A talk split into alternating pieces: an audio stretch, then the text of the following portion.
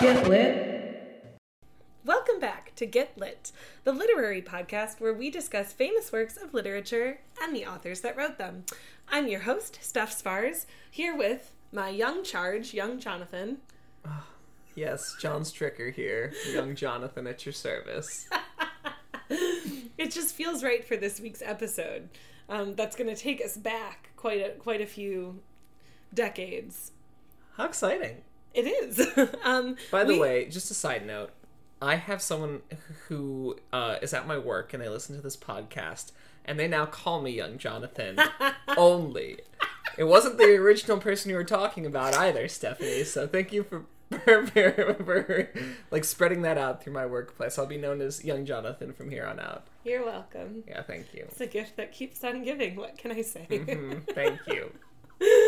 um, yes, we will be discussing this week the other Hawthorne and probably the more well known Hawthorne, um, Nathaniel, this week.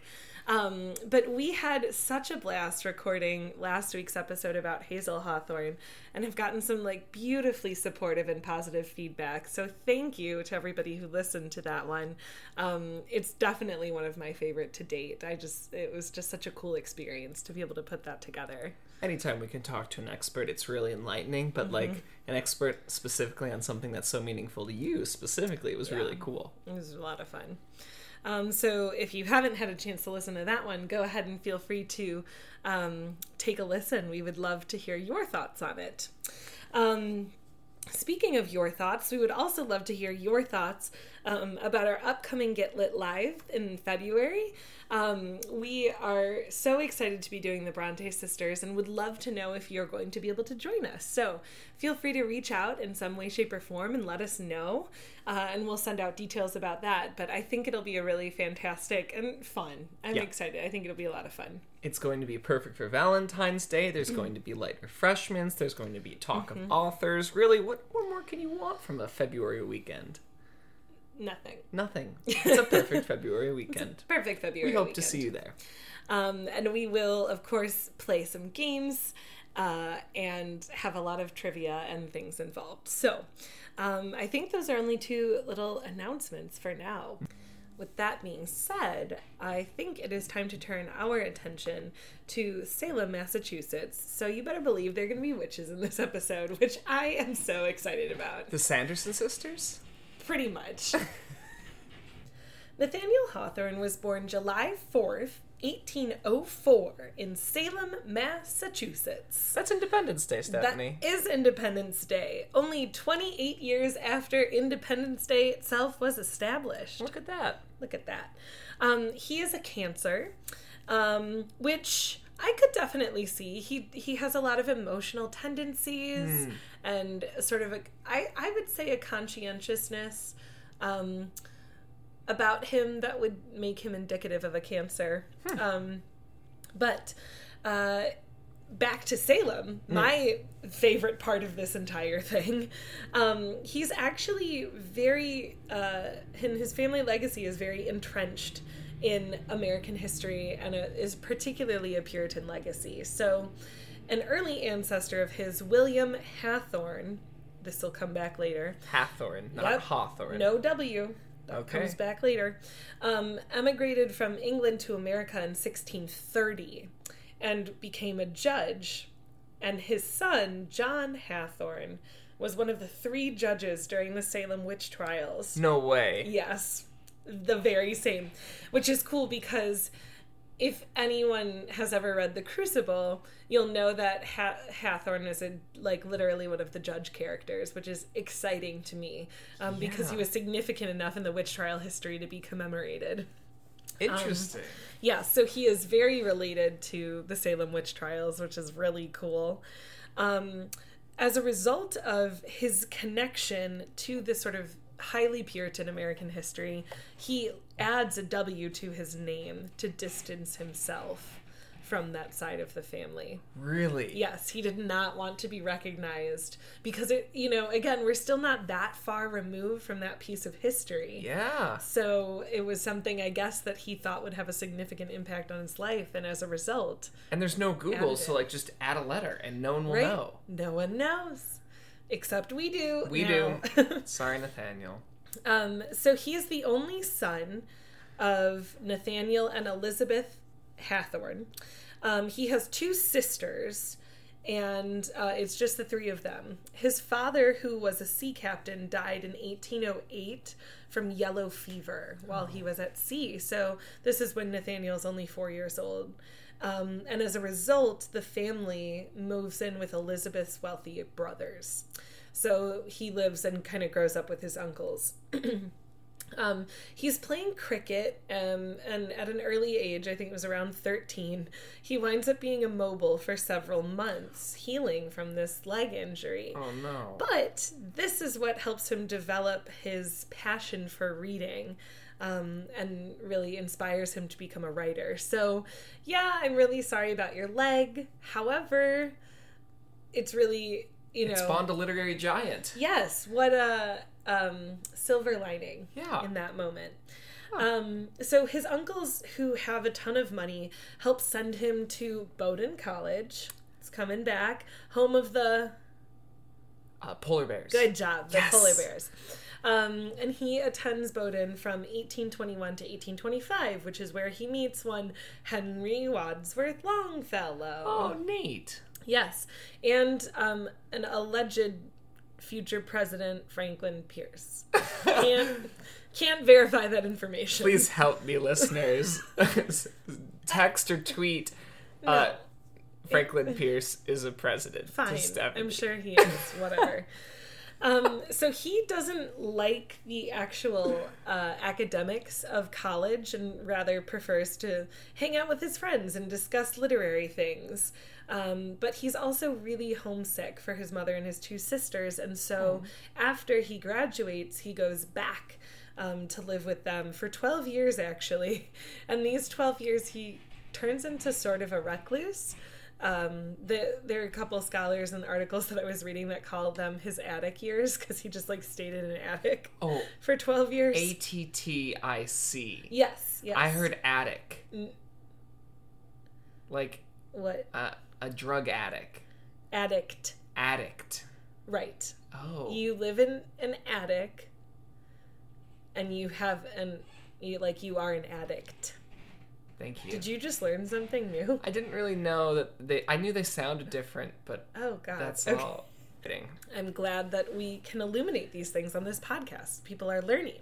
Thank you, Stephanie. he lived in an attic and um, at this time this is sort of an interesting cultural piece of history most books sold in america were either imported from england so they were written by charles dickens you know british authors and things like that and brought over from the states or they were just stolen from other sources so there was very little original american writing going on during this time um, and in 1828, this is just after he adds the W to his adult name, he tries to publish a book.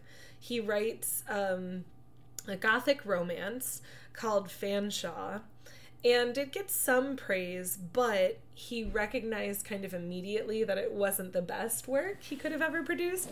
So he actually denies, even to the end of his life, writing it. Whoa. His sisters both knew, and so it, later the truth comes out. But he literally just denied that he wrote it at all, which Wow. is kind of interesting.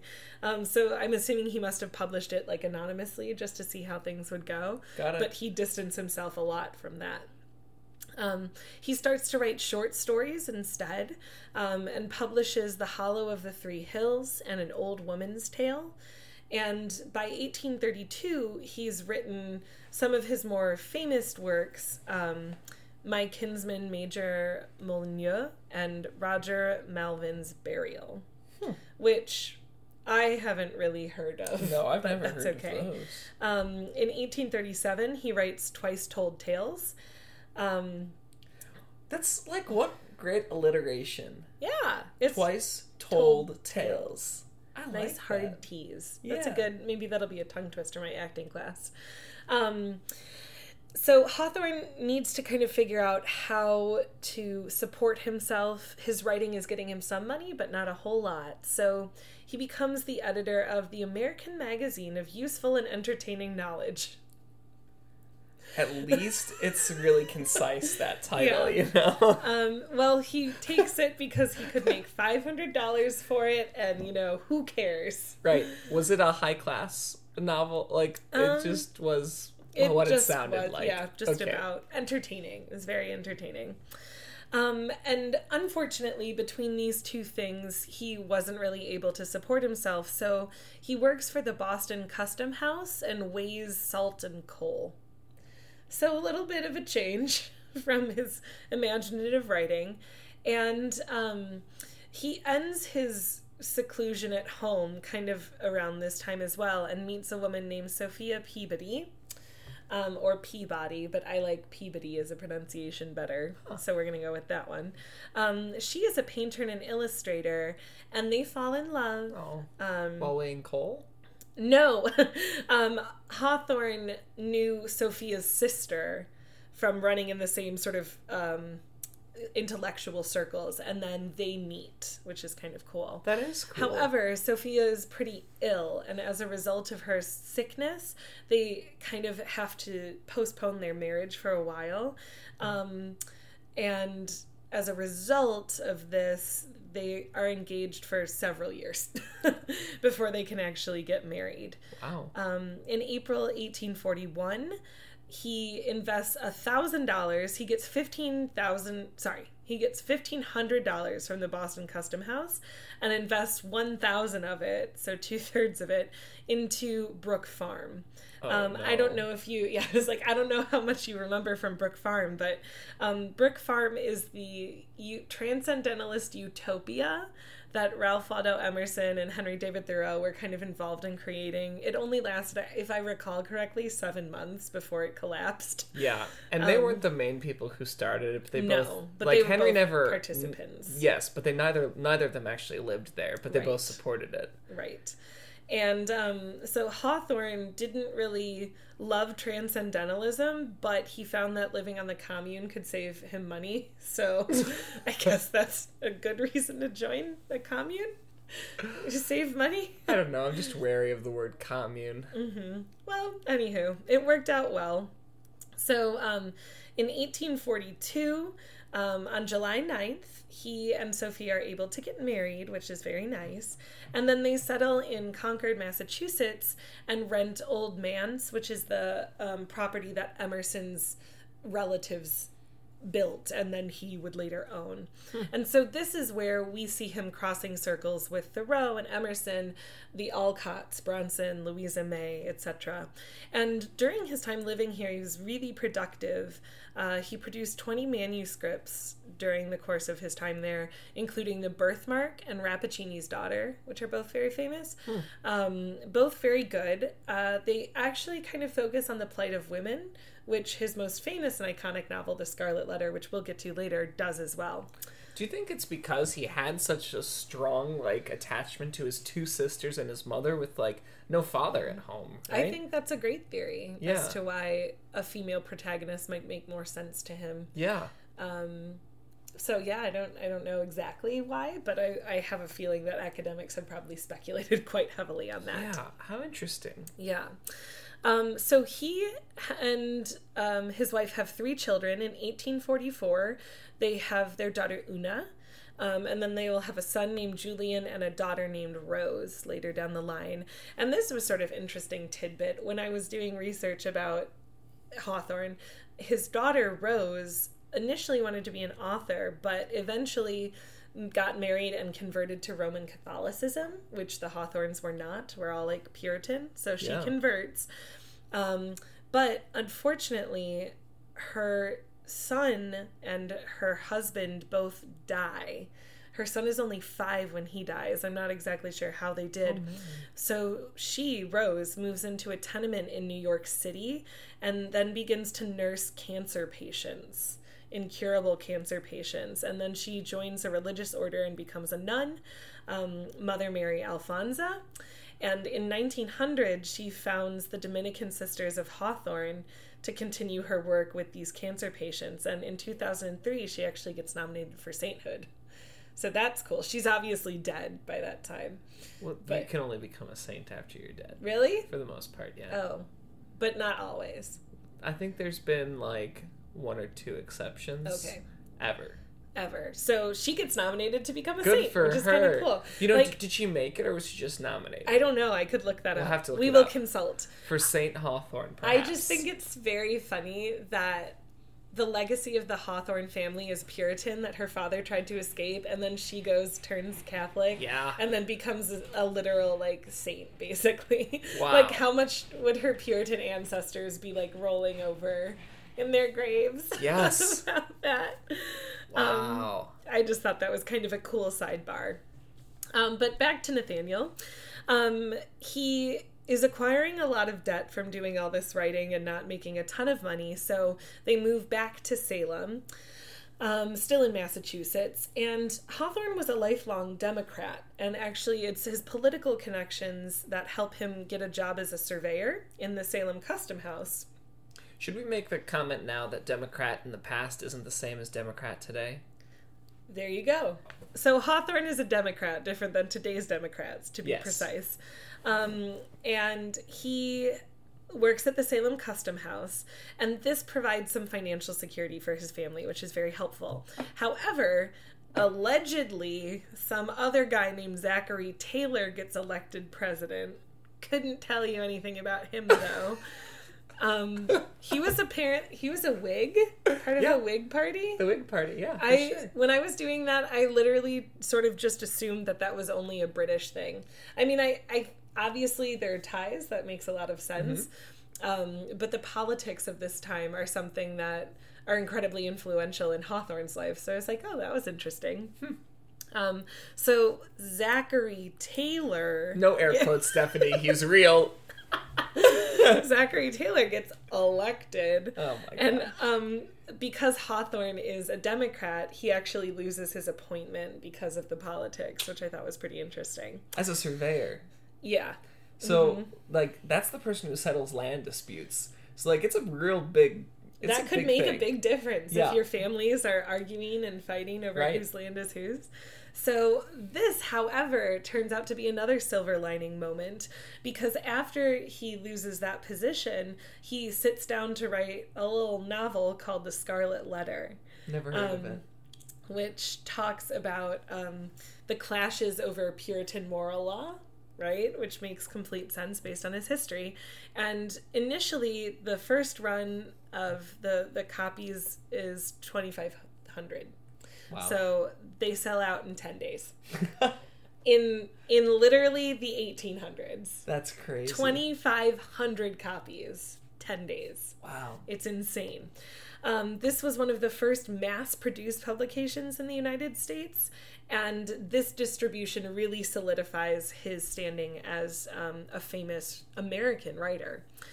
Uh, so Hawthorne doesn't love living in Salem because of the Puritan associations and affiliations that it has.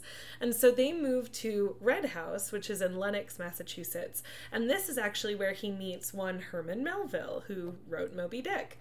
Um, and when Moby Dick is published in November of 1851, Melville actually dedicates it to Hawthorne with admiration for his genius. Wow. Um, their friendship is intense but brief, and um, I think they kind of fed off of one another because um, he also during this time Hawthorne produces The House of Seven Gables and Blithedale Romance and Tanglewood Tales, which he is all um, known for as well.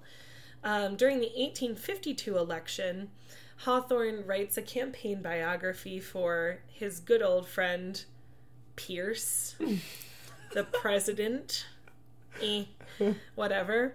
Um, so he does wind up getting elected president, and no air quotes. as a result, um, he actually appoints Hawthorne to be the American consul in Britain wow. um, as a reward for his biography writing. And so the Hawthorne family, he brings his wife and the kids over to England from 1853 to 1857, so the four years of the presidency. And um, this actually helps inspire his novel, Our Old Home. And with the money that he earns from being the consul, Hawthorne takes his family on an extended vacation to Italy. What a nice time that was. Um, his Yeah. wife, who loves art, is an illustrator. really appreciated the art. And Hawthorne's journals have actually been discovered with every piece of art that he saw and the notes that he took about them from that time, which I think is pretty remarkable. I'd love to see that. Um, so in November of 1858, um, Una gets really sick with malaria, um, and that takes her six months to get over, and she never fully recovers, but she gets well enough um, that they will then wind up going back to the United States. And in 1860, he finishes The Marble Faun, his last novel. Um, and they settle in Wayside in Concord, Massachusetts. That's the name of their house. Uh, however, over the next several years, he will start but never finish any other work. His health really starts to deteriorate. Um, he experiences symptoms of kind of confusion, being slow of thought, um, and he refuses to seek any medical attention or help of any kind. Oh man. Um, so Franklin Pierce, after he finishes his presidency, um, decides that he needs to help his friend Nathaniel Hawthorne. So in May of 1864, they both leave Boston to take a leisurely trip through New Hampshire to try to help make him better. Um, unfortunately, though, he dies in his sleep while they are traveling. Um, and he is buried in Plymouth, New Hampshire, um, for four days. And then they take him out and No. they put him in Concord Sleepy Hollow Cemetery, which is where we saw his grave. right. Right. So I just thought that was kind of interesting that he wound up getting buried for four days. Oh, why would they do that? I don't know. I wonder. Well, so the thing that I'm kind of thinking of is when Author's Ridge might have been created. So, Yeah. listeners, when John and I went to our Provincetown trip over the summer, we stopped by that cemetery to see the the Alcott's grave and Thoreau and Emerson's graves and things like that. And Hawthorne is buried there too. Um, and it's a very old cemetery, but I'm wondering when Author's Ridge was established as a place. Yeah. Um, obviously, I don't think it was in the four days between him dying, but I don't know. I thought that might be kind of interesting, is when when they decided to to move him to Author's Ridge and make it official. Yeah. Um, but yeah, so that is um, the sort of fun, fun life of Nathaniel Hawthorne. I don't know. I would say Eventful. interesting, storied. Yeah. He's a Um, diplomat. He knew a lot of presidents yeah. or some some important political figures or something like that um, and had the opportunity to do a lot of traveling but i think um, when we think about the scarlet letter the idea that one of the earliest and most famous novels in united states history is about a woman who does something that society does not agree with gets branded for it but then kind of demonstrates the hypocrisy of puritan law is remarkable. I mean, to think about, I, I don't think people, when they think about the Scarlet Letter, automatically think about the context that it sits in. But, like, what an interesting commentary that that makes about what America was allowing to be published and printed and established as part of our literary history. Um, I just, I thought that was really, you know, I didn't really think about it until I started sitting down and typing Yeah. out my notes. But, Good point. yeah. The fact, I mean, it's it's scandalous at the heart of it. Yeah, it's scandalous, but also in, in some ways, it's kind of like um, taking apart societal expectations Yeah. for what women were to, to do or what they were not to do. And although, you know, our protagonist, Hester, winds up in a less than ideal situation, there's a certain power to her that I don't think you can really deny that Right. is important to acknowledge and I think establishes something of a voice for women in some ways, even though it's written from the from by a man. But Right, and I mean the the the, the fact that the antagonist is been punished or like is held to account for the actions is the worst. is the worst, right? But so like annoying. the fact that they they call the they call them out on it, Mhm, yeah, right? And and it, it shows that you can't just get away with heresy being rude. and being rude.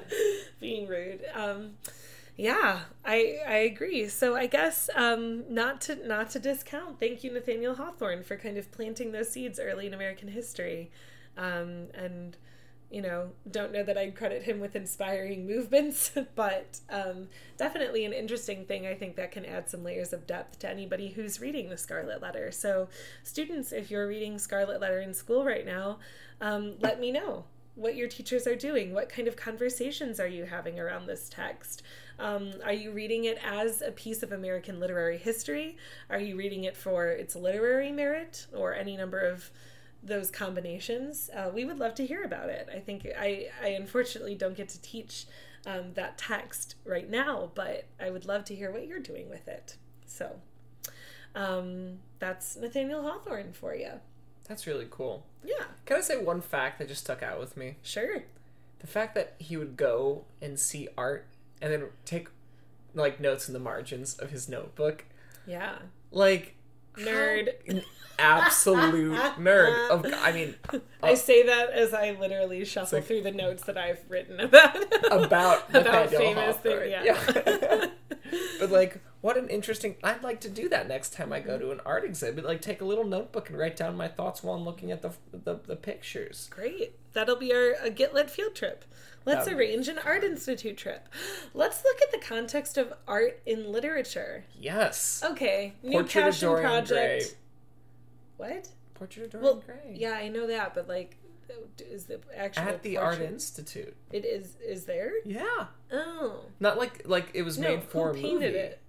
Of the picture Dorian Gray. Oh, but who who, who painted it? I don't remember who oh, painted well, it. look it up. Well, perhaps we'll take a trip to the Art Institute of Chicago for any of you in the Midwest dying to go on a literary companion trip. That sounds like a lot of fun. It does. Stay tuned. Stay tuned for that. Um, and thank you, as always, for your support. We have an absolute blast doing this podcast and cr- clearly creating new things kind of on the fly as we go um, that you have all wholeheartedly embraced and generously supported. And we really appreciate that. So thank you for that support and for always keeping it lit. There's one thing I